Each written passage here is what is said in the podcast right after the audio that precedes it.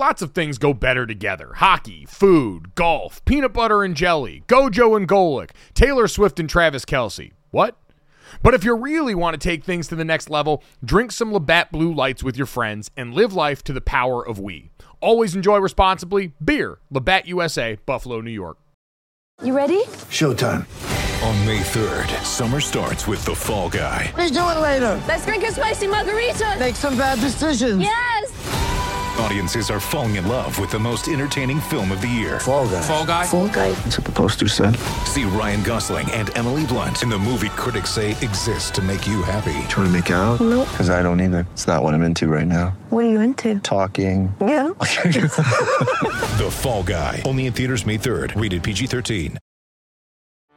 Get ready for the greatest roast of all time the Roast of Tom Brady, a Netflix live event happening May 5th.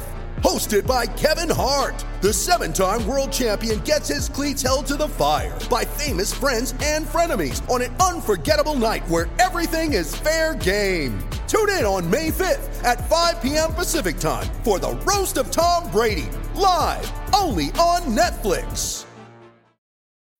When you need mealtime inspiration, it's worth shopping Kroger, where you'll find over 30,000 mouth-watering choices that excite your inner foodie. And no matter what tasty choice you make, you'll enjoy our everyday low prices, plus extra ways to save, like digital coupons worth over $600 each week. You can also save up to $1 off per gallon at the pump with fuel points. More savings and more inspiring flavors make shopping Kroger worth it every time. Kroger, fresh for everyone. Fuel restrictions apply.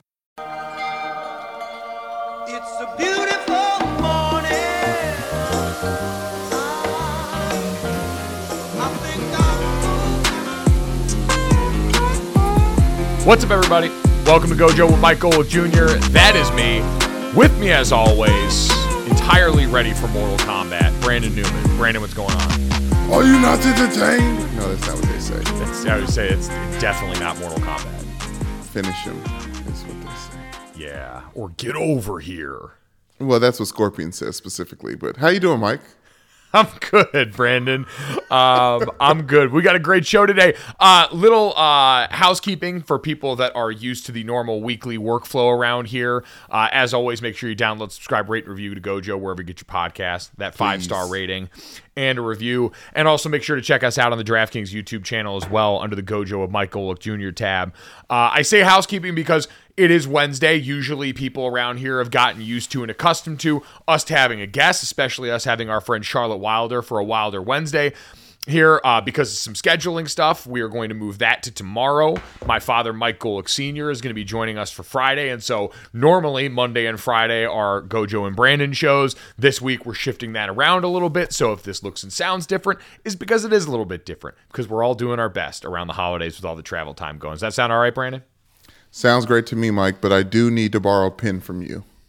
All right, uh, I will go look for that right now. You can start the rest of the show, um, which we do have a good one for you guys today. Uh, we heard from one NFL player that had gone dormant and dark for a long time, and we were all very excited to hear about this. And Brandon has brought a unique premise uh, to me here. Someone has gone out and invented an award. We want to try and do the same. Uh, we will get to that here shortly, Brandon. But I want to give you credit, Brandon, because I think you spoke something into existence yesterday.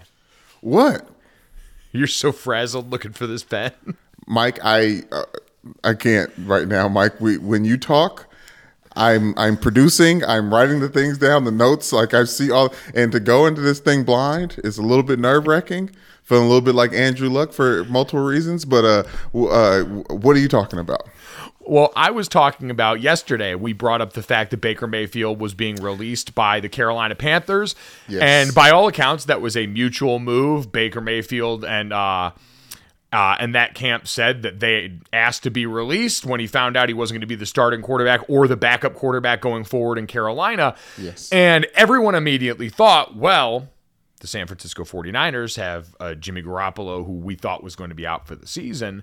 Why wouldn't they go after him? And you brought up maybe someone would thinking about swiping them just to keep the 49ers from picking him up. Would anyone think about doing that? And Sure enough, as fate would have it, the Los Angeles Rams claimed Baker Mayfield off waivers. So You they will be. you, thi- you, you Yeah. think that was a you think that was a, a block? Well, Brandon, I want to see how deep this goes because I saw some people supposing about this possibility on the internet. Now, walk with me. Okay. So, the Rams will now inherit the $1.35 million left on Baker's contract. The Rams, who just put Matthew Stafford on IR because of a spinal tor- cord contusion um, that sidelined him since the Rams' Week 11 loss to the Saints, have been dealing with different backup quarterbacks. They started Bryce Perkins before, they've started John Wolford before. And so now bringing in Baker Mayfield, they talked about it. Liam Coen, their offensive coordinator, said this is talent acquisition. This is what we're doing. Sure, sounds good. They were the only team to put in a waiver claim on Baker Mayfield, source told ESPN's Field Yates. We get that right before we get the news that Jimmy Garoppolo may not actually be done for the year. Sources told Adam Schefter Tuesday the doctors concluded Jimmy G did not suffer a Lisfranc injury in his broken left foot and won't need surgery. And so if rehab goes well, he might return in seven to eight weeks, sources said, which would have him there in time to possibly be a part of a postseason run for them. So, Brandon, now I've seen people wondering did Sean McVay and the 49ers Miyagi the Rams into taking Baker Mayfield when in actuality they were never going to need him to begin with. Oh my God, the puppet masters, Mike. And what if Christian McCaffrey was the one who's actually had the hands on it? Like, y'all better not bring him over here. Trust me, you don't want to do, do this. it. I had a couple weeks. I don't. I don't like these smells. I don't. I don't like his attitude. Please don't bring them into this locker room. It is interesting to consider. So now, obviously, for the Rams, like this does make some semblance of sense, right? Going down the Yeah. stretch of the season, you saw how prideful that team is. They're still like everyone a part of that organization is still trying to win. They've nuked all their picks, so it doesn't really behoove them to do much else. They need someone to trot out there, and if the rest of those guys are getting banged up, Baker Mayfield is there. He is cheap, yada, yada, yada. But for the 49ers, this is a massive coup, right? Jimmy G possibly being able to come back in the postseason because now if this defense and their rookie quarterback can tread water for a bit, Jimmy G coming back being less than 100% is still more about the knowledge that he brings to this offense, his decision making there. Even though I did hear um, Dominique Foxworth on his podcast point out the fact that Jimmy G's numbers traditionally in the playoffs for the Niners have not been great. He's not played stellar football for them in the postseason. So I thought that was a good point by Dominique uh, over there. But um, I thought it was still, the only thing like, that. I thought it was the only thing that is why people shit on Jimmy G. Because he is a regular season hero. He wins a lot of games in regular seasons. It is those moments. It's how he loses those playoff games as well. Yeah, uh, there's always a part of that. And the fact that, again, the foil usually is on the other side this great defense. Like, Yes. we see the ultimate version of that frustration with the Broncos right now. But for the 49ers, you really had, when healthy, usually one of the best defenses in the NFL. The core pieces of that group have been there for a while. And so when you've got that on one side and you've got an offense with a coordinator that's a deadly weapon in the NFL, and all you need in theory is a quarterback to not go out there and screw things up, that's, I think, why Jimmy G draws a lot of the ire because we see this is an offense that can trot out a rookie quarterback after the first quarter and still go out and beat a very good Miami Dolphins team. Yes, Mike, but to talk about Baker Mayfield, is this his future, or or or is he getting ready to you know play in the Grey Cup next year? Like, like I, I need to know because I really do see him as like the perfect CFL quarterback uh, for the Canadian Football League, and that's not a slight, but I I, I just he's too he's too magnetic, and he's too much of a personality for him not to actually be leading a football team. Well, I think it's less leading a football team and more what the role of a backup requires, right?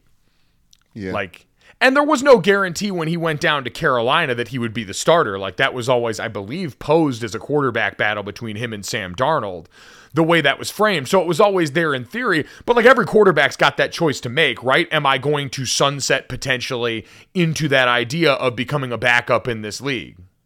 Yes, yes, of course. Because it is like- a good. It's a good get. If you can do it. it is a good gig. What you just brought up there was what used to always be said about Cam Newton, right? Was that he was too magnetic in the locker room Yes. to be in a backup role because especially at the juncture that he joined the Patriots in, there might have been a thought that there was still ability left in there that could be reclaimed, Yes. that Cam's very much the guy out in front of the team, and so that would subvert any of the young player trying to grow into that role that you might have wanted for the offense at that point with Mac Jones. Right. And also Mac Jones was was good. I mean, like he was ready. Like I think if the if Mac Jones wasn't where he was, then the Patriots may have held on to Cam Newton. Actually, Well, with the COVID think- stuff and oh, Yeah, oh, there was that's there was yeah. I was gonna say part of that was Cam Newton missed time at a pivotal juncture in camp where Mac Jones then started to go out and perform really well with that opportunity. But I also think the difference is obviously Cam Newton had been a league MVP. Cam Newton had been a guy that had taken a team to a Super Bowl. He had lived up to the billing Hmm. as a number one overall pick for so long. For Baker Mayfield, it had been mixed results and then he was hurt. So now if you're Baker Mayfield walking into a team, there's not the same magnetism where you look and you see the embers of what once was. You see a guy that's trying to hold on to what he's got right now. And I think there's a difference there. And we'll see. Like, we don't know anything about what kind of teammate Baker Mayfield was in Carolina, right? We didn't see publicly any of the brashness. We didn't hear any of the things that were fallout from that time in Cleveland after the Odell Beckham Jr. drama about who did fit in that offense and why. None of that mm. came out of Carolina. So we don't know if there is any of that to worry about. We don't know if there's baggage here. We just know he's a bigger personality than we're used to seeing for a lot of backup quarterbacks, at least on paper. and I mean, and can dance very well. I I, I can't get over the Madden commercials when he first got into the league. How long do you think? Because I remember the first Baker Mayfield dancing video was at a bowl game that Oklahoma was at. Like that was what spawned Yes. all of it. And I feel like that is like Drew Lock rapping Jeezy on the sideline, where that gave him another year in his career that wouldn't have existed otherwise. Right. Yes. Yes. The uh I'm not going to go there, but yes, it it, it, it definitely gets some legs up under him. It may have uh, solidified the what for, what commercials is it? Geico? Oh, um, no. It wasn't Geico. Uh I want to say Home Depot, but it definitely wasn't. no, that. it, it was an insurance company. I think it was State I think it Farm? was state um we leave the lights on. No.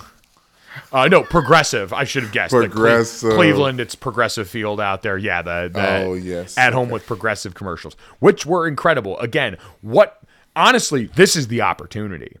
Baker Mayfield is now near Hollywood, where he belongs. Yes. The best acting quarterback in the NFL right now, bar none. Matthew Stafford did a good job in those AT&T commercials after the Super Bowl, but he's on the shelf right now. And so who is healthy and able to scoop up those ads while he's in town? Baker Mayfield. Okay. Okay. Okay. Now we're in the new media thing. Last thing, and then we can move on. Podcast that will go number one in sports. Already know Johnny Manziel, Baker Mayfield coming together. Money Baker, Money Mayfield, or or Baker Money. I don't know. There's something there. Like they they were too similar. Oh, no, dude. I got What? it for you. I'll add a third leg to that one right now. And I'll say, because we'll get to what Odell Beckham Jr.'s future looks like when we get to this, that, and the third. Yeah. But if Odell, in the meantime, wanted to be on a podcast, you could call it OBJ Odell Baker Johnny. Ooh. Yeah. Yeah. I like that. I like that. Now, but now I'm thinking more ensemble casts of like kind of what Pat McAfee's doing, but just all first round draft pick uh, quarterbacks for the Browns. All Like Brady four- Brady Quinn is is hosting. Oh my god. Oh my god. Brandon Weeden, Brady Quinn, Johnny Oh Manziel. I'd listen. Yeah, honestly. Download, subscribe, rate, and review. Brown like me. Oh, oh that's that's, that's, that's probably going to be interpreted wrongly. Yeah, that's wrong. Yeah. What can Brown do for you? No, some dumpster fire. Ooh, something like that. That'd be good. Oh. Oh man, make sure you download, subscribe, rate, review that. Um, it will be interesting too because Baker's not walking into a good situation either, right? All of their good players are hurt. Their offensive line was already hurt. Like Baker Mayfield's not being put in a spot where he's going to be able to succeed. And so none of this is built to last. This seems to just be the side of a dam that's popping holes in it, and you're just trying to plug fingers in it as you go if you're the Rams at this point. Yeah. Okay. I this is my brain when I don't have a pen. What if Cliff Kingsbury said? Could you imagine Baker backing up Kyler? It, could that quarterback? Oh my gosh, Man, uh, what a role reversal from their time at Oklahoma to now. The student Man. has become the teacher. Yes. Go move Wow. on. Do it now. Uh, yeah. So uh, that is uh, that tangled web of news. The only other thing before we get to the Andrew Luck stuff, Brandon, that was wild in the Mm-hmm. NFL, um, the Titans fired their GM in the middle of the season yeah. after extending him in February. Uh, also, the best team in the AFC South. Right. Now, which, you know, again, we can debate if that's really an accomplishment worth merit, but, Right. you know, uh, again, they still deserve credit. They are a playoff team right now at 7 and 5, but their owner Amy, Adams Strunk came out and said that she did not think her roster was being maximized. Now, a lot of people are pointing to the fact that this comes the week after they just got blown up by AJ Brown, the guy that they traded away at the draft by the Eagles this last weekend, and that was sort of the straw that broke the camel's back. But Brandon, uh, there's something we're still missing in this situation, at least in my mind, because you extended this guy in February.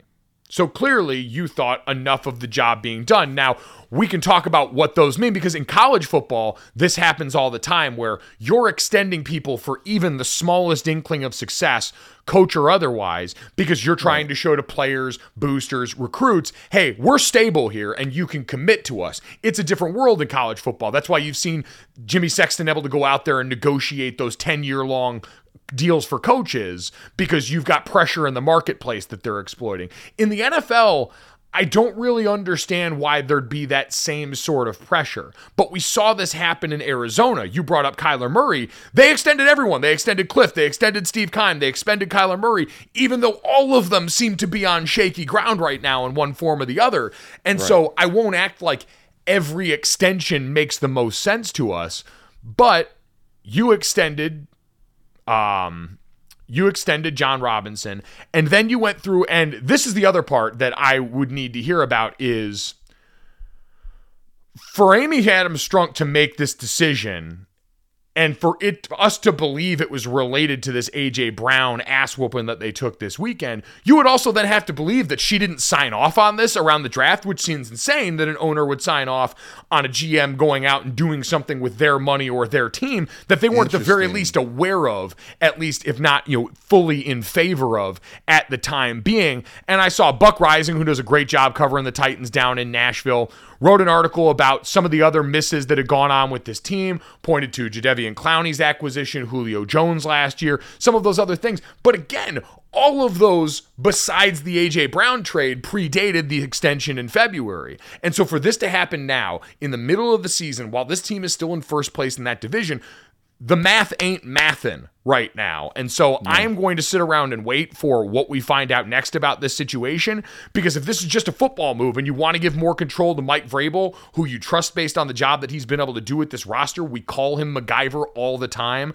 Usually because of what they deal with on the injury front, right? They've had an Right. injured quarterback this year, they had an injured running back last year, and they still always find their way into the mix. Now it appears like they're ready to give MacGyver a chance to go out there and pick more of the parts that he's going to go to work with. We'll see how that works out, but something still doesn't smell right here. I mean, talking about the math not mathing, Mike. Didn't the Tennessee Titans use that first round pick they got for AJ Brown on wide receiver Treylon Burks Yes. in the draft? Now, Treylon Burks has obviously done well, but they just gave the Eagles their best wide receiver since Terrell Owens. Yeah.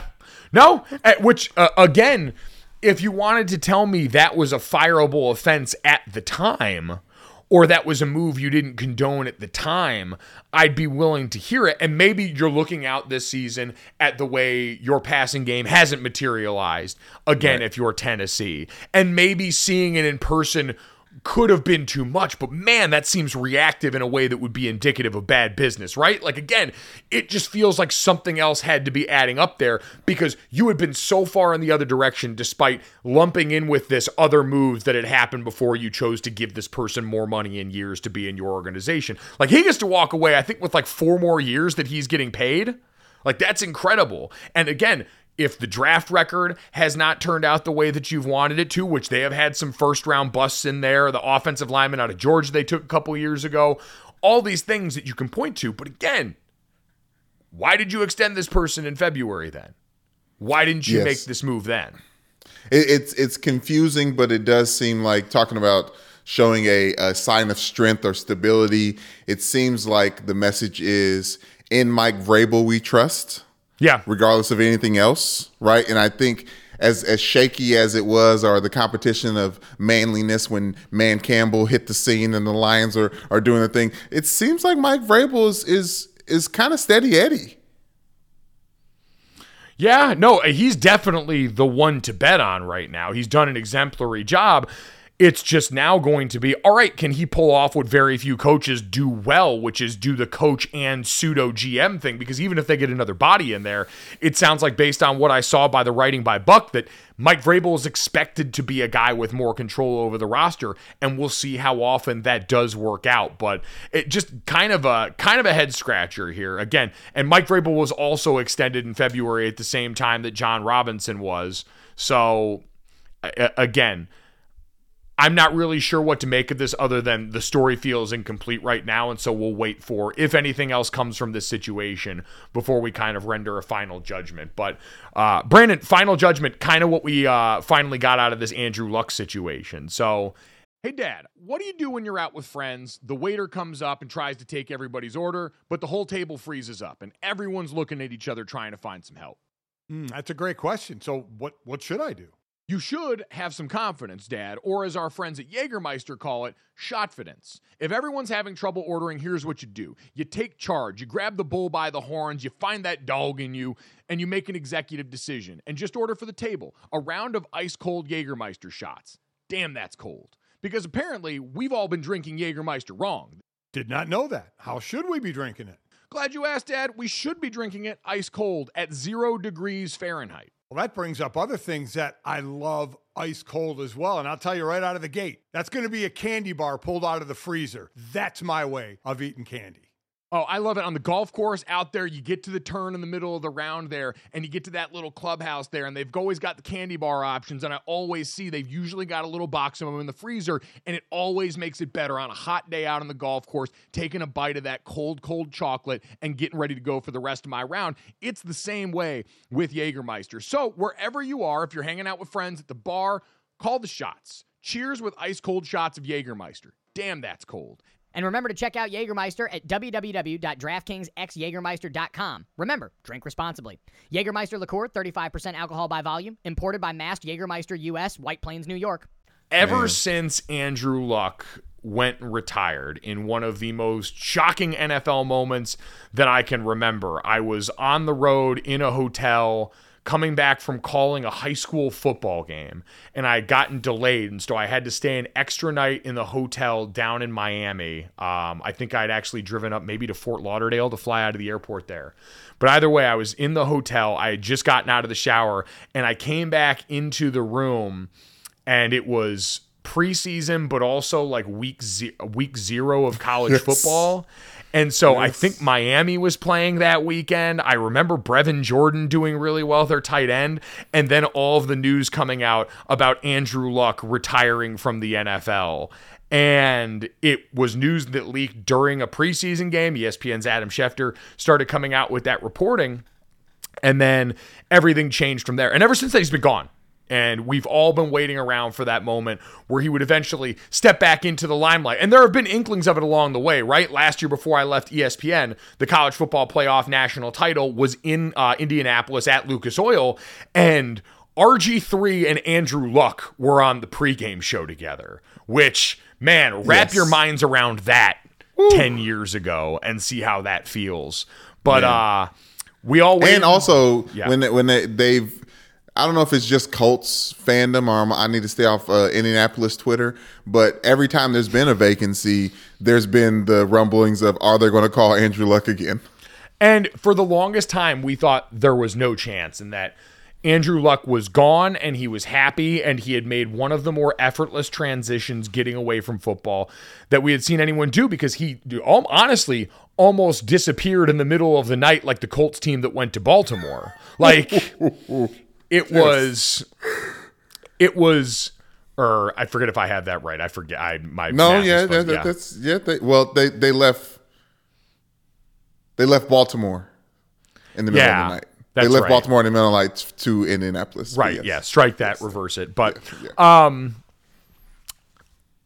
it appears we were a little wrong about that. So Seth Wickersham, uh, ESPN writer who does a phenomenal job. Normally, the case is if you are an organization and you see Seth Wickersham starting to poke around your building, something's about to get exposed inside there in a long form piece that is going Right. to read very well. In this case, um, Seth said that he had sent Andrew Luck a letter back in like 2019 and basically said he wanted to write the piece about him. Andrew Luck in the piece said that, you know, when he when the time was right, it would happen. And he spent days over the course of five months with Andrew Luck, kind of catching up on where he was life wise. And I'll say this, Brandon, because you and I are Andrew Luck's age. We were in the Army All American game coming out of high school with Andrew as one of the quarterbacks on the West team. I have a vivid memory standing in the tunnel before that game of some goofy kid with a scraggly beard coming up behind me and going, Oh, I think our dads played together uh, for the Oilers.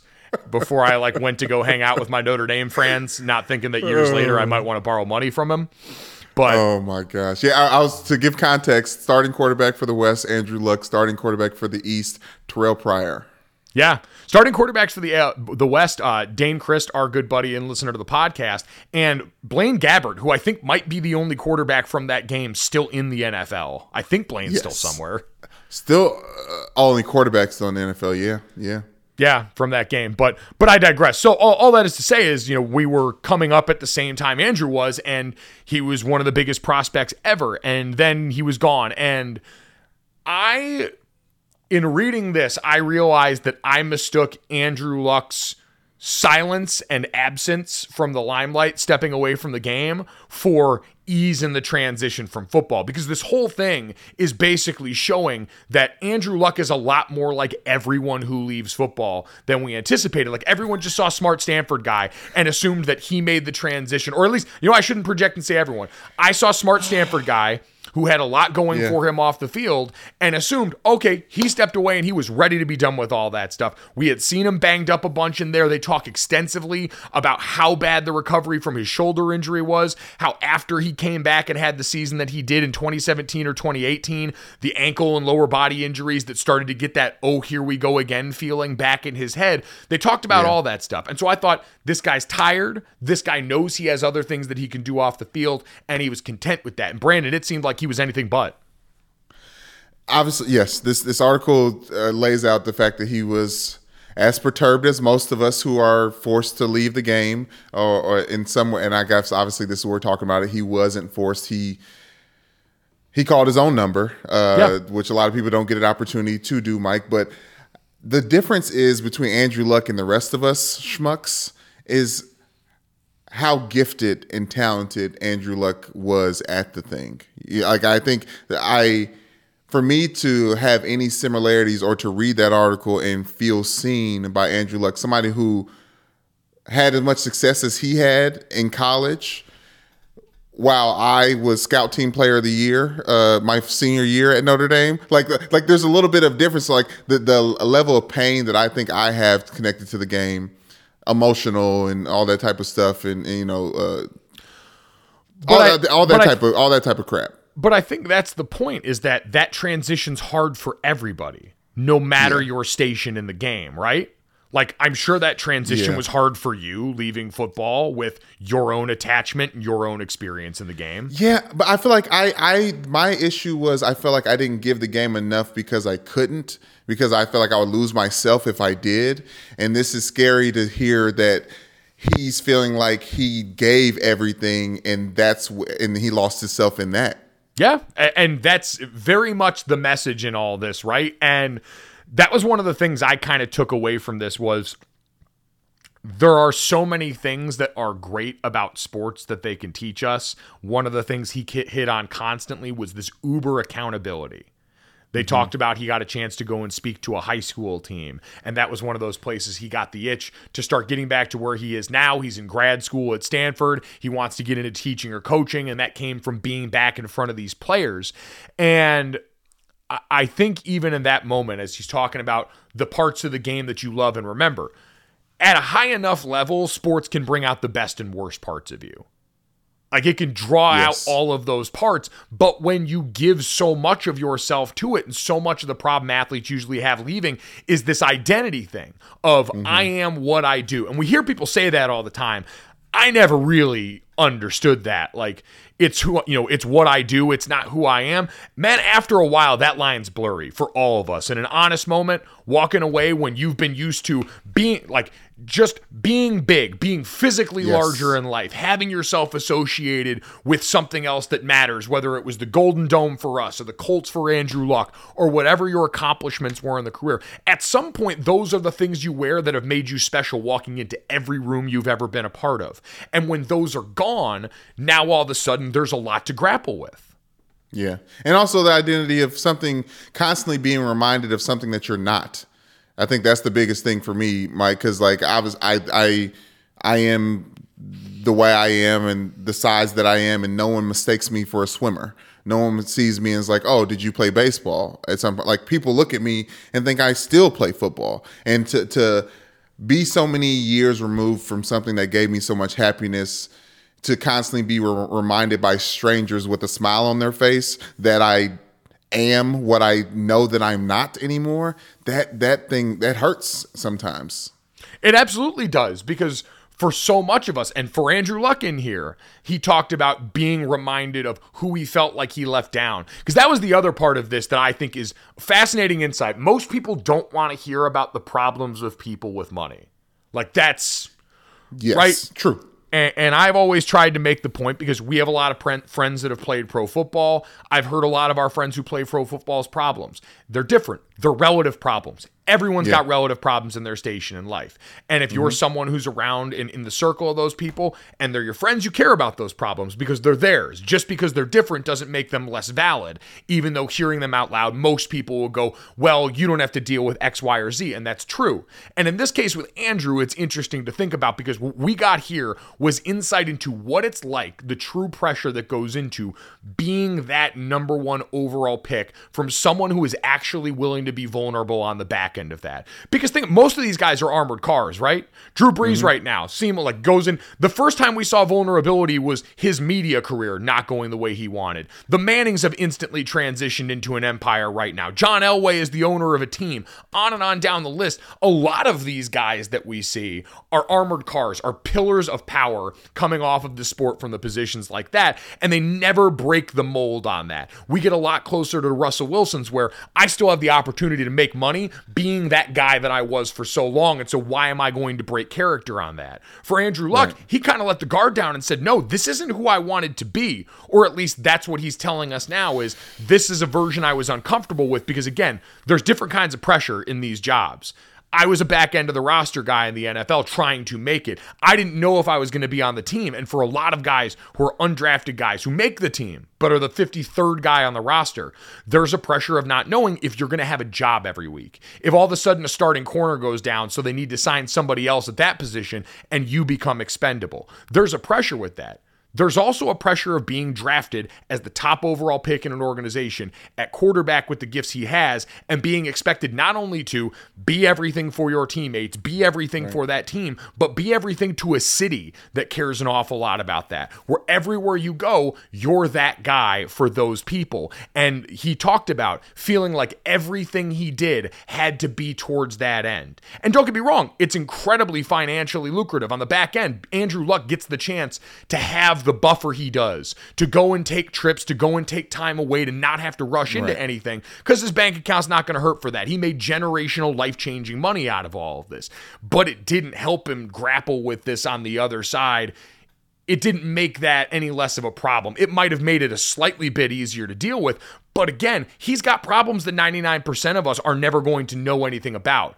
And they're different and they might not put him at a financial disadvantage, but they're still interesting to consider based on someone who finally let us into a room that most of us, like you said, we'll never know what it's like to be as good at the thing that we do as Andrew Luck is. And it was fascinating to watch someone trying to rewire years of being that that they had lived.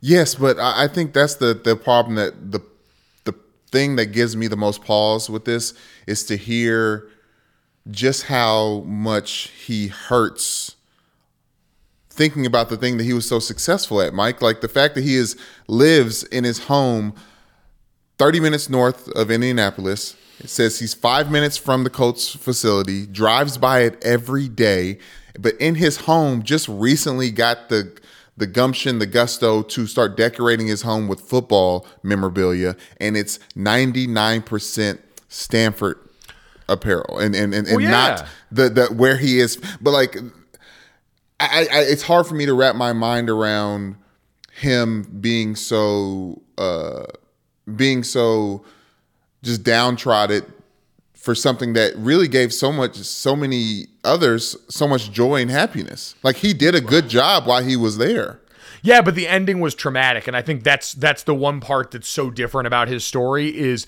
not only was he a young person retiring at a position like that, a premium position, way sooner than we were used to seeing, but it also didn't happen on his terms. It got leaked in the middle of the game. Like he talked about being in tears in that locker room, not even having had time to tell it to all his That teammates. He had told it to some of them, but like he got that thrown on him in a way that was traumatic. All of it makes you feel like again when you've been made to believe, hey, I owe this to everyone around me to go out here and be the best I possibly can at this thing. Like they talked about in that article, Frank Reich, who was the coach at the time that he retired, addressed the rest of the organization and said, "Now we're going to figure out and feel how the other half lives."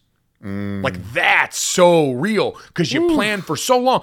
We're watching all of these teams right now, whether it's the fuck them picks teams, whether it's the teams that are tanking for whatever the next generational quarterback that comes out is. They're all planning for this spot. You mortgage your future to try and get this one position right, and then you get it. You actually do the thing. But it doesn't last you the deck. You know, they said in this article, if Andrew Luck were still playing, this would be year 11 right now yeah for yeah. a quarterback in this day and age, we look at that as all right, you're kind of in the middle of your career at this Yeah. point based on what the longevity looks like for these guys. Now, for Andrew, the injuries, the lacerated he internal played. organs, like all those Right. things, very incredibly physically gifted player and all that. It, it was, I don't know, man, it was fascinating to see all of this. It was fascinating to hear him be so giving about how it affected his personal relationships and what we always hear about, right? We always hear that line about players and coaches thanking their significant others, thanking their families for the sacrifices we, you know, along the way. We usually get that in the Hall of Fame speech. Here it was, Yeah. no, my girlfriend almost left my ass, my future wife and mother of my children, because I wasn't going to let her in because I needed her to just occupy her role in the football game of life that I was quarterbacking. Like, that's, I'm sure, a shitty thing to say out loud about yourself or to consider about yourself in all of this. And Andrew Luck, based on this, seems to spend an awful lot of time considering himself. He seems like a very philosophical guy in a way that's not surprising given what we always thought about Andrew's personality.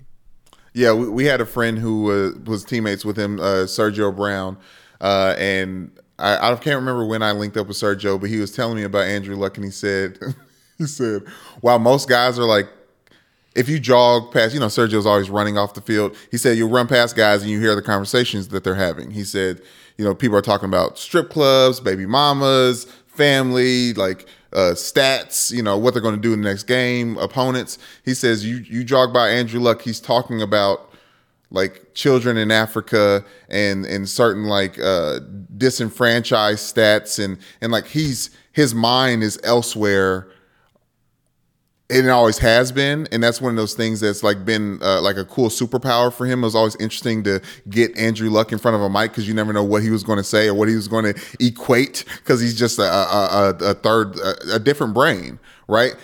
I i'm happy to see him get close to clarity, as he said, and I thought that was very powerful. How he said how he said it. He he says he writes in a legal pad when he wakes up in the morning, just jots down a bunch of stuff, and he doesn't reread it again, and he doesn't do anything with it. He just feels like it gets him close to clarity to start the day. And i think that's that's a that's something that people don't spend enough time thinking about for themselves or even like how they communicate. I know i'm talking like no, No. one knows what i'm saying half the time but i'm saying like you know i'm like always like one deviation wrong a lot. So like me talking about clarity is hilarious but it, it's something i consider it more after reading that article and, and considering for andrew luck's perspective of getting yourself to a position where you understand where you're at Oh, I, and I hope that's something that like I hope a lot of players read this.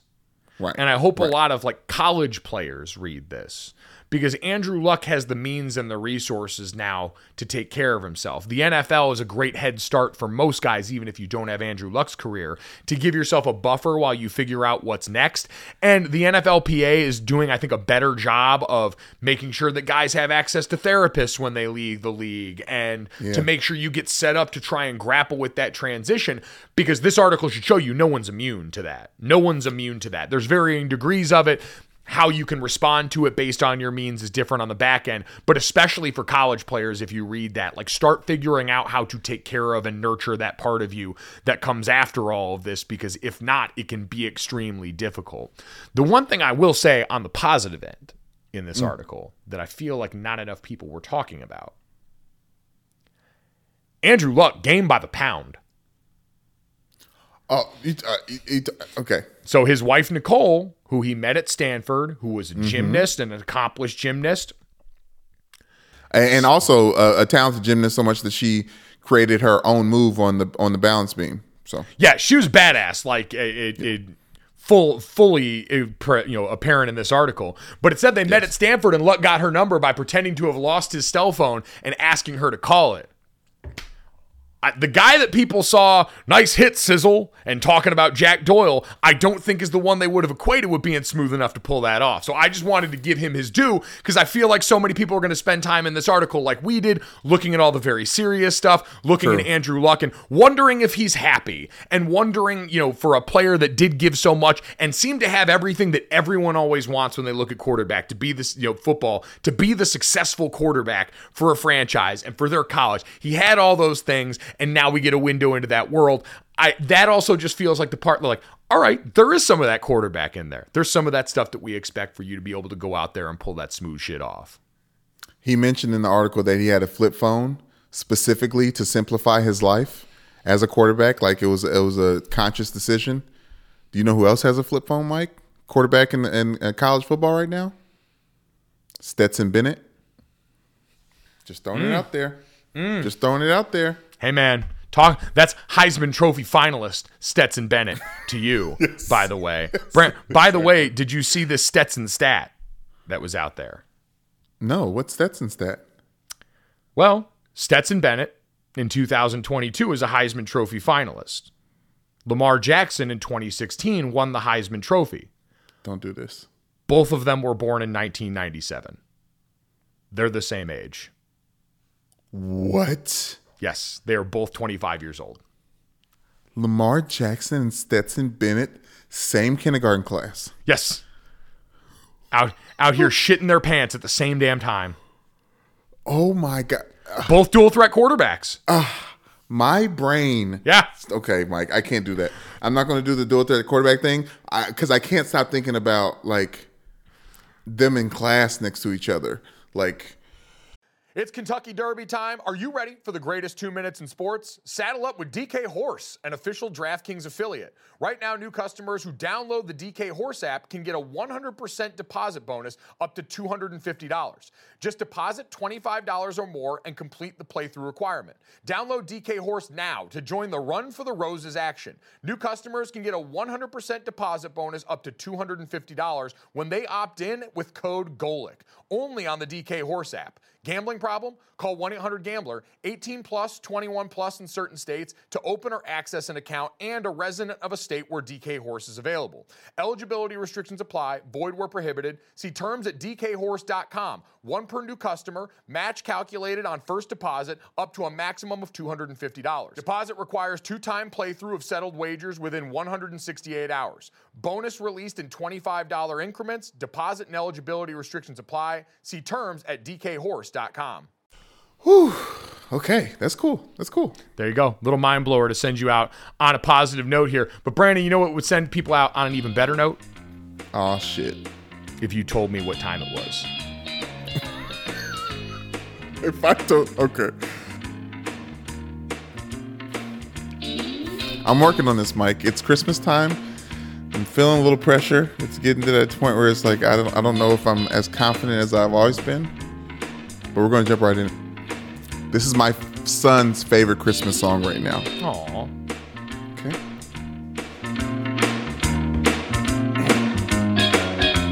You will get a sentimental feeling when you hear voices singing, Let's be jolly. Deck the halls with boughs of holly, rocking around the Christmas tree. Have this, that, and the third. Everyone dancing merrily in a new old fashioned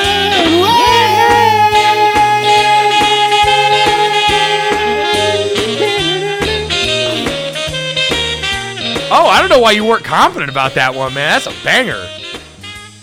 I don't. I just there's. Thank you. It is a good one. It's a great one. I, I just I it's a it's there's there's just so many good Christmas songs. That, that's just like a, a very weird weird good one. It's an embarrassment of riches this time of year, and You know what? I've thought about it. Christmas songs. I don't know how great they are as much as they're like just really good interstitials in films. that is true. They do pair very well. I will push back and say that Christmas songs are great year round. As someone who has listened to them in August before, Oh my still God. plays. If you agree, make sure you download, subscribe, rate, and review. Uh, leave us a five star rating and a review, and tell Brandon how much you enjoy Christmas and Hanukkah songs in there. And if you've got any other holiday of this time of year from any various denomination or religion, please feel free to let us know. We are open Push to it. everything and everything in here. At Gojo Show on Twitter is where you go ahead and show that love.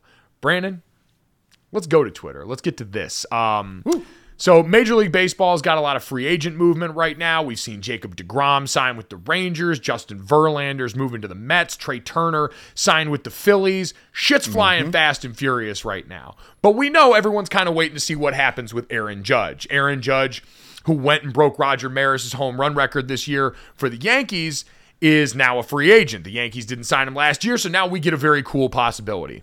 And somebody jumped the gun. Uh, Jon Heyman, who is an uh, MLB insider, on Tuesday went to tweet that Aaron Judge appears headed to the Giants. And quickly took that tweet down, apologized, said that he had jumped the gun on that one. Um, he said the, he tweeted after and said the Giants say they've not heard on Aaron Judge. My apologies for jumping the gun.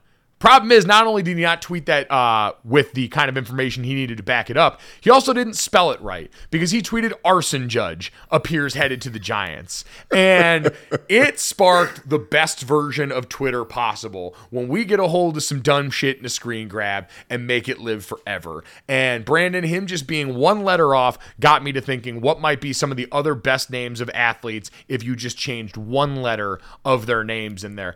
I went with Cookie Betts instead of Mookie Betts. Just That- uh, that's- baseball. That's got to be top five. Cookie Betts top five. Name change. Now, one of the other ones I saw was instead of Bull Bull was Bull LOL, which I thought was phenomenal. I do like that one. Their um, Kelly Schumacher tweeted a whole bunch of them. Mom Brady, Dad Prescott, Gosh Allen, Lustin Herbert, um, Russ LLL Wilson, which I thought was incredibly clever. Russ Elwell. Yeah, Sad Donald. Yes. Oh man, Carson Wentz. he doesn't curse either. I don't think. No, he doesn't. Um, uh, Noah Fart instead of Noah Fant from Keith Brake. I like that. Uh,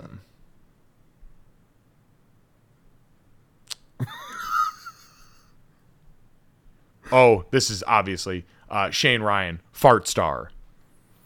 oh, fart star, Packers legend. Love it. A lot of these got sexual too. I feel like people have been taking their cues from you. Mario Escobar, James, Wow. James Hardon. James Hardon's good. I like that. I did Was think the of- Mario one? What's that? You said the Mario something before? Um, no, I didn't. Oh, I'm sorry. Oh, you were just saying the person who said it. Oh, yes, yes. I was like, I don't know how that's sexual. I would tell me about the Mario. what position is that? Um, That's why scoops are a dangerous game, man. All of this just underscores the fact why I stuck to strictly news that was given to me by friend and Notre Dame teammate Harrison Smith when he signed his new deal.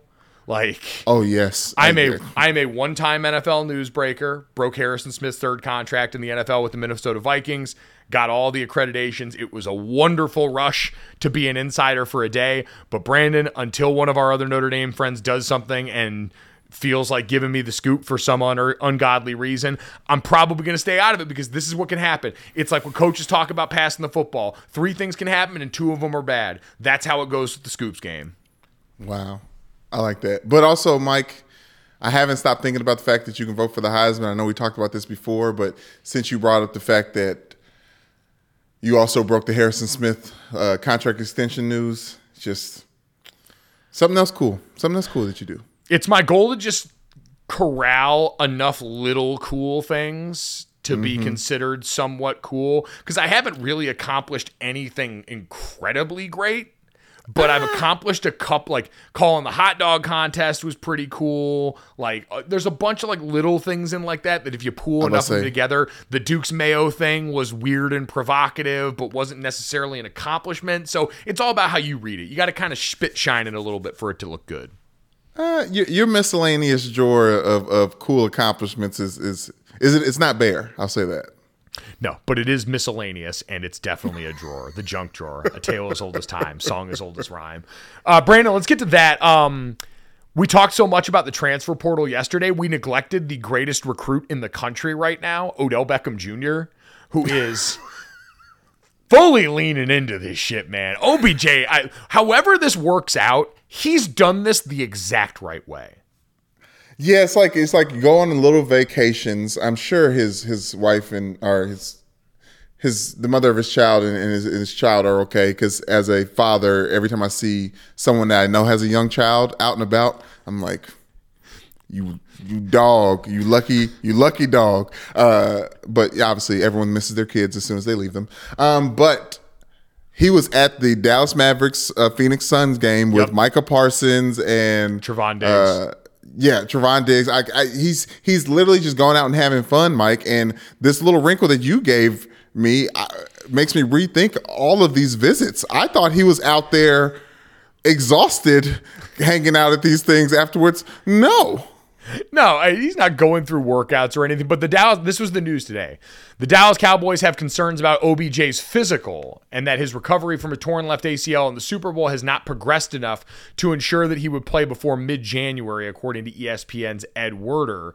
Uh, there is a possibility that signing Beckham uh, would have no benefit until 2023, the source added. So that's uh, interesting because we talked about this the other day and you brought this up and i figured there was no way obj would be going out here unless anything everything was 100% buttoned up that he was Right. for sure going to be able to come back because you had so long away from it you weren't in a building with a team or anyone's medical staff and so it's not like people had a chance to put hands on you you were always going to have to go and show and tell that your knee was in a good enough place and so i don't know if this is any kind of gamesmanship by the cowboys to maybe think you know i'd imagine other teams medical staffs i believe he's already met with the bills and the giants and so i'm sure their medical staffs have also talked to him you don't with jerry jones you never know if what he's playing close to the best, if there's any gamesmanship involved, or if this is just the truth. And this is a player who had a torn ACL in the last game of the season who might still be feeling some of the effects from that in a way that's very possible. Yeah, I mean, my dumbass took him as my last spot for fantasy football just in case he came back. My was my Mr. Irrelevant pick. But I, I just feel like I feel like OBJ knows that he's not playing this season. That's why he's asking for these long contracts from these teams. And I also feel like Jerry Jones is doing him a solid by even acting like they want to sign him because it, it's a, there's a little bit of that transfer portal recruiting thing that happens where it's like, oh, the Cowboys want him. Not that the Cowboys are like world beaters and have done great things, but They're the you know, Cowboys. th- yeah, exactly. They're the Cowboys. This is the star. So like other the the Jacksonville Jaguars want to mess around and make him the most uh, the highest paid you know free agent you know because because they give that Christian Kirk deal. But I think it helps OBJ that the Cowboys are even acting like they like him. So, oh, according to the NFL Players Association figures, the Cowboys have cap room enough to add him, but a multi year deal would already complicate what's a tough salary cap situation for them going forward. They got a bunch of guys that are getting set to become unrestricted free agents. All that is to say, this could also be a leverage play for the Cowboys to try and make sure that they're just getting him for this season and that if you're going to come here, it's got to be a prove it deal. Uh, because, I mean, realistically, you're buying him here to be the jetpack like he was in last year's postseason for the Rams. You're trying to get that sort of bump, even though your offense has quality receivers in it right now. Like what you've seen from CeeDee Lamb and Michael Gallup and all these guys. They haven't been short on weapons. Tony Pollard is an asset in their passing game. It would just be one more added to the fold. So it's not dire, but when you get to this point, especially like we've seen in this year's NFC, where so many of the teams are making a living on the ground outside of San Francisco, who doesn't have the quarterback right now, but has a ton of great offensive skill weapons. Anything else that you can add into the pile? I guess you know throw Philadelphia in there, obviously, too, a great wide receiver room there, but. But well, as these offenses are opening up, Mike, like we just saw Taysom Hill against the Buccaneers, wide open on a wheel route. Like the wheel route is always open, Always. and that- and they've been they've been having CeeDee Lamb in the backfield with Dak Prescott. Some I'd love to see OBJ run a wheel route. Like uh, get more of these wide receivers in the backfield. Like like you said with Tony Pollard. Uh, Pollard, obviously he's a running back, but there's something there. Like as much as OBJ took the Rams over the top last year, like you said, that jetpack he he's got to mean something to somebody.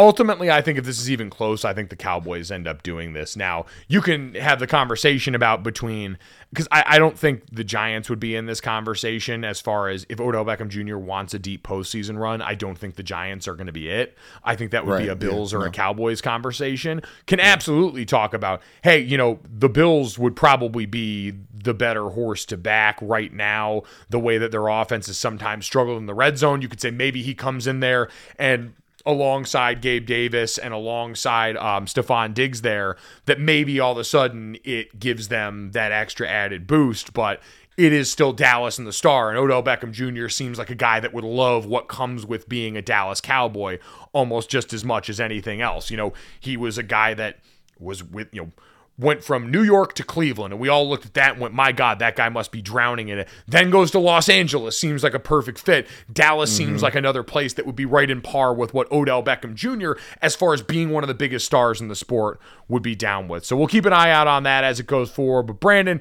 The 82 game preseason is in the books, and it's finally time for the real season. Don't miss out on any of the NBA playoff action at DraftKings Sportsbook, an official sports betting partner of the NBA. From the play in tournament all the way through the finals, DraftKings Sportsbook has you covered with same game parlays, live betting, odds boosts, and so much more. So, whether you're bought in on Heat culture at this point or think the Boston Celtics can survive a bump in the road, we got options for you. Just download the DraftKings Sportsbook app and use code GOJO. New customers can bet $5 and get $200 in bonus bets instantly. That's code GOJO only on DraftKings. The crown is yours. Gambling problem? Call 1 800 Gambler or in West Virginia, visit www.1800Gambler.net. In New York, call 877 8 HOPE NY or text HOPE NY. That's 467 369. In Connecticut, help is available for problem gambling. Call 888 789 7777 or visit ccpg.org. Please play responsibly. On behalf of Boot Hill Casino and Resort in Kansas, 21 plus age varies by jurisdiction, void in Ontario. Bonus bets expire 168 hours after issuance. See dkng.co slash bball for eligibility and deposit restrictions, terms, and responsible gaming resources. It's time to get to the third, and you brought this to my attention uh, yesterday. Shania Twain received the Music. Icon Award and performed at the 2022 People's Choice Awards. Now, there are plenty of there are too many award shows at this point, and I feel like we hear of some version of an icon award or a lifetime Yes. achievement award at a lot of these shows. You pointed out that the People's Choice Award has given out exactly two icon awards now in its history. The first going to Christina Aguilera last year, and the second going to Shania Twain this year. I am blown away, by the way, that we are at a point in life where Christina Aguilera is getting lifetime achievement awards. That made me feel I'm- old in a way I wasn't ready for. I'm pissed off that Christina Aguilera is getting Lifetime Achievement Awards before Shania Twain. like, I like, mean, it- Christina let's get 'em in Aguilera. order. She was a Oh, God, Christina I ain't gonna do that. Aguilera Oh, had them hits. Uh, of course she did, Mike. But Shania Twain won a couple of them awards back in the day. She like won a, a People's Choice Award in 1998, like 1999. Like, I'm just like, saying, Christina Aguilera had hits in all sorts of varieties. Like we had dirty Christina Aguilera. We had that wow where she was dressing up like a pinup model. We had all these Hey. different sights and sounds from one of the most powerful voices in music. So don't slander Christina Aguilera around here. Can I tell you my favorite Christina Aguilera form? Sure. Lady Marmalade. Moulin yeah. Oh, Rouge. dude. I, she had. I'm telling Hey. you, she had these hits. Her, her, Maya, uh, Pink, Missy Elliott was singing. Lil' Kim. Oh, it was. There's, uh, there's another. There's another big star I'm missing in, in in that in that group, but that was that was a time. So, Brandon, this all begs the question considering we do get to watch this person perform a medley of their greatest hits, who should get the third icon award next year? Because now we're in, like, by the way, it's also worth pointing out, and this is another caveat here. Shania Twain will also be was also performing her new song "Waking Up Dreaming" from her Yes. forthcoming album. So this is a little bit of one of those situations. Hey, you'll come and play our award show. We'll give you this nice award, but we'll also give you a chance to play the new stuff. Right, and that which we tolerate through for everyone who's well over fifty. Uh, their new music. I, I was, I'm going to say that. I, I think it's fair to say, and she's also she's about to go on tour, Mike, starting in February. So this is a little jump start. So I, I think I want to consider that uh, in in what we're going to discuss. Can next. I can I tell you by the way, just as an aside, how pissed I was one year? I went to Lollapalooza when I was still living in Chicago, so this had to be like 2014, 2015. And after Lollapalooza, some of the musical artists will go and play clubs or other venues around the city. And me and a bunch of my friends got tickets to a Third Eye Blind concert. And I was psyched, you know, like we were gonna go and listen to like the few Third Eye Blind songs that everyone knows, like Semi Charmed, Jumper, all that stuff. But And- could you give me? Could you? Could you give me like the little chorus? I know it. Uh, I want something else. Oh yeah. And then get me through this. and then the other one, wish you would step back from that ledge, my friend. You Nope. I Don't know that one. Ano- again, another popular one. But all that is to say about tolerating the new stuff. We get in there, Mm-hmm. we're all jacked up. We've been drinking all day. We're getting ready, and we we got nice seats for this. And the guy, the lead singer of Third Eye Blind, gets on the mic and goes, we are so glad you guys came out here tonight. We know only the real fans would come over here, and that's why we're not going to play all that billboard hit stuff. We're going to play you the deep cuts. And we're sitting there like, oh shit, no, don't play any of those. Please don't. Like, no. we were gonna have fun tonight. Yeah. Not gonna sit here and awkwardly nod my head to a bunch of shit that I don't know. So, yes, you are 100 percent right about that. It is it is oh, tolerating what this person's continued expanding musical portfolio. So, Brandon, do you have an artist that fits those criterias, who would be out here slinging some new music, who's got a medley that you'd like to hear, and that is now in our age range of people we grew up listening to, who are apparently in icon award range? Mike, this, it seems funny you say icon award range because rappers seem to have to do a little bit less to get into that uh, realm. I always say rappers need to just put out two really good albums, and it really supposed to just usually be the first two, and then you're good forever. So with that, Mike, I just feel like I would love to see Nelly perform all of his Nelly did. all of his hits. Nelly all of his accomplished more than that. Give him some credit. Like I thought you were gonna. I'm giving him an icon award. What are you talking But about? But you said like I'm- he I'm- only had to do like two good things. Like you had the Saint Lunatics, you had his solo stuff. Well, I, I I say that because I know for a fact that I have no tolerance for his new music because Suit and Sweat was trash. I bought the album. It was Didn't not he- worth the time. Didn't he do that one song, "Accidental Racist"? Don't know, Mike. I hope not. And I hope he didn't do that with Tim McGraw.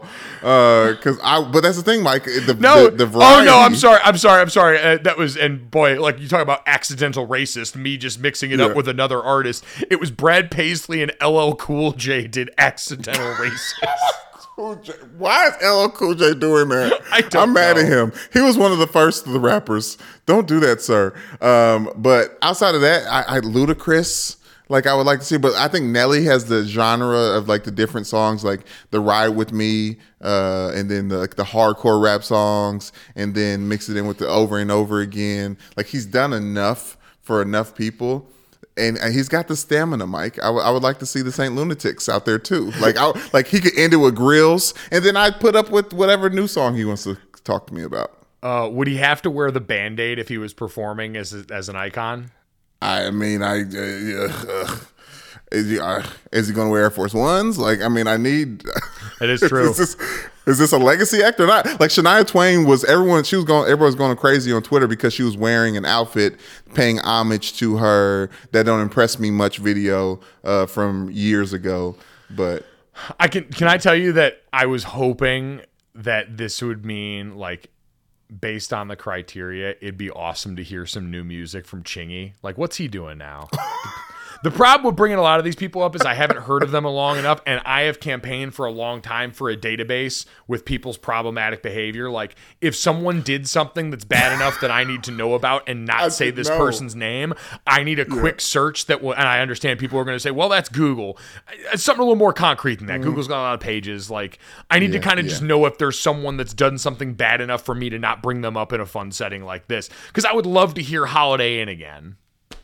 Oh, I mean, yes. Ooh, speaking of that, Snoop Dogg. I mean, he could probably do that anywhere and it'd be great. But also, I like what you're saying, like kind of like the sex offenders list, where he just like pops up red for the names. Yeah, like we just You know what I mean? Like this, like Yeah, like, solid list. Have you you done know. Have you done something bad enough for me to not bring your name up in these kind of settings? That being said, Snoop Dogg would probably be the ideal one. He's still doing tons of current stuff. He's on a million commercials. He does sports commentating now for the Olympics and shit with Kevin Hart. All the above. just did the Super Bowl. I will say though, my vote would be for the Backstreet Boys. They just dropped a new Christmas album, a very Backstreet Christmas. In Yes. October, because they understand that Christmas music doesn't have to just be limited to December, but then you would get all of the good stuff from Millennium and the albums that we really love. Yes, Mike. I, I was thinking about the Backstreet Boys earlier, and I was like, people don't give enough credit for the the boy bands that are still alive. Like all of them. Yeah. Like all the members that are still with us. Like that's important. And you know what? And just celebrating boy bands in general, because being young and in those settings. True. Well, I mean, think about when we were making young pop stars in the late 90s and early 2000s. We've seen in retrospect all of the toxic things that were said to the women at that time, like Britney Spears and all the horrible things that went on there and the pressure that was put on all these people. It usually does not go well. And so the fact that these guys would still be friendly enough to be making music together and all around to do this is absolutely something to celebrate with an award. Yes, especially especially the bad boys of the group because they had so much pressure to continue to do bad. Like, thank God AJ is still with us from the Backstreet Boys. Thanks God Lance Bass is still with us from the NSYNC. Like, the, we got to protect the bad boys too. Gotta protect the bad boys. Um, Mike didn't hear me just call Lance Bass a bad boy.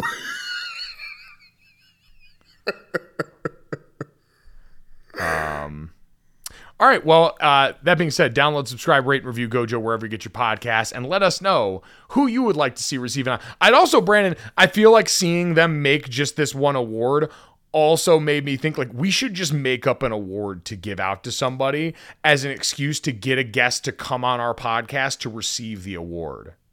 Okay, okay, Mike. Now you're talking. Now you're talking content too, because I saw on ESPN the other day they were giving out awards for like fake things that happened in the game, like best catch that doesn't count, that Ja'Marr Chase catch that went out of bounds, or like a best butt tackle with uh, McKisson tried to uh, run in the end zone or, or came ran in the back of an offensive lineman and, and uh, got tackled. Basically, I like the I like the made up I like the made up awards. Where'd you go with? Uh, you know what? I'm not sure, and that's why I'm going to outsource it to the people. At Gojo Show on Twitter is where you let us know what fake award we should use to lure in a guest, or you can always download, subscribe, rate, and review. Leave us a five star rating and let us know there in the Apple Podcast or Spotify reviews. Make sure you check us out on the DraftKings YouTube channel as well. You can leave it as a comment there when you go to the Gojo of Mike Golic Jr. playlist. Thanks so much. We'll talk to you tomorrow.